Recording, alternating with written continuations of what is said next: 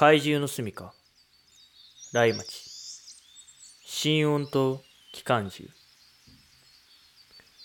それはけたたましかった。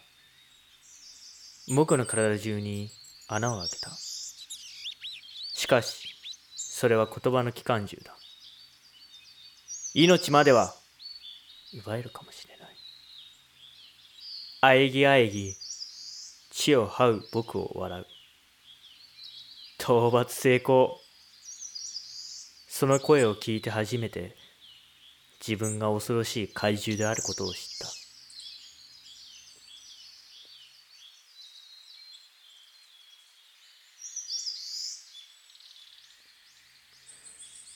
創造と破壊と創造的破壊。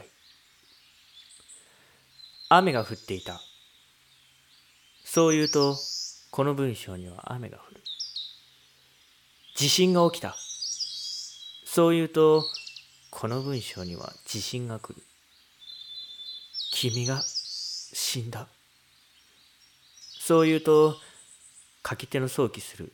君が死ぬ。私は死んだ。しかし書き手が死ぬことはない。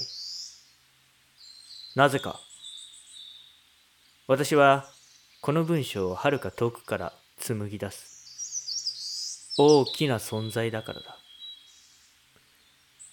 文章は私を神と呼ぶかもしれない。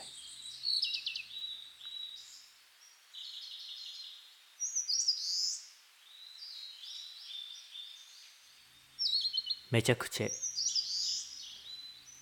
めちゃくちゃだ。君は僕にそう言った。めちゃくちゃだ。僕からすれば、君だって。めちゃくちゃだ。人は、多かれ、少なかれ。そんなことすら知らない君は、きっと僕より、めちゃくちゃだ。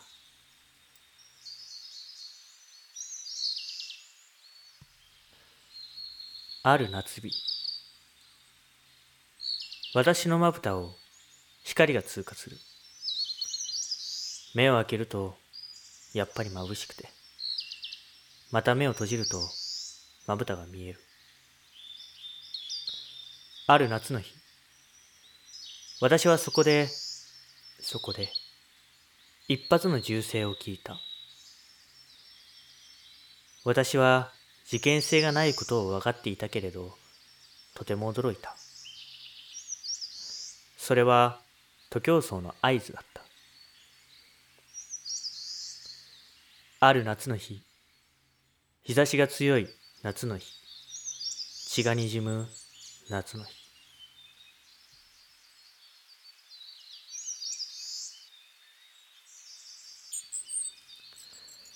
恋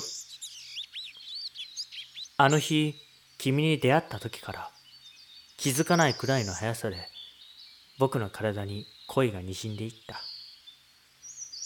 まるで体の細胞が変わっていくかのように、少しずつ僕の一部になった。縮小された極彩色。その恋の色はシンプルながらありとあらゆる色を宿していた。心躍る夜にはあなたの声があり、すがすがしい理由にはあなたの笑顔がある。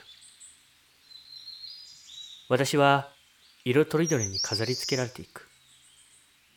あなたの手によって、あなたの見えない筆によって、私はもう何者にも染まれないけれど、きっとこれからもあなたが私を描き続けてくれるはずだ。恋は単一でも単色でもないのだから。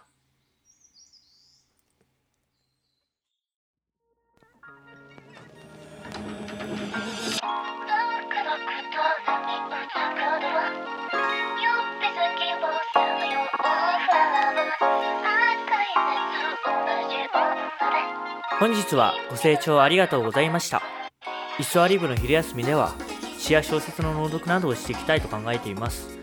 私はいろいろとおぼつかない素人ですが、これからも優しいお耳で拝聴していただけるとありがたいです。並びにイスワリブ本編もお楽しみいただけると嬉しいです。それではまたお会いしましょう。ライビットでした。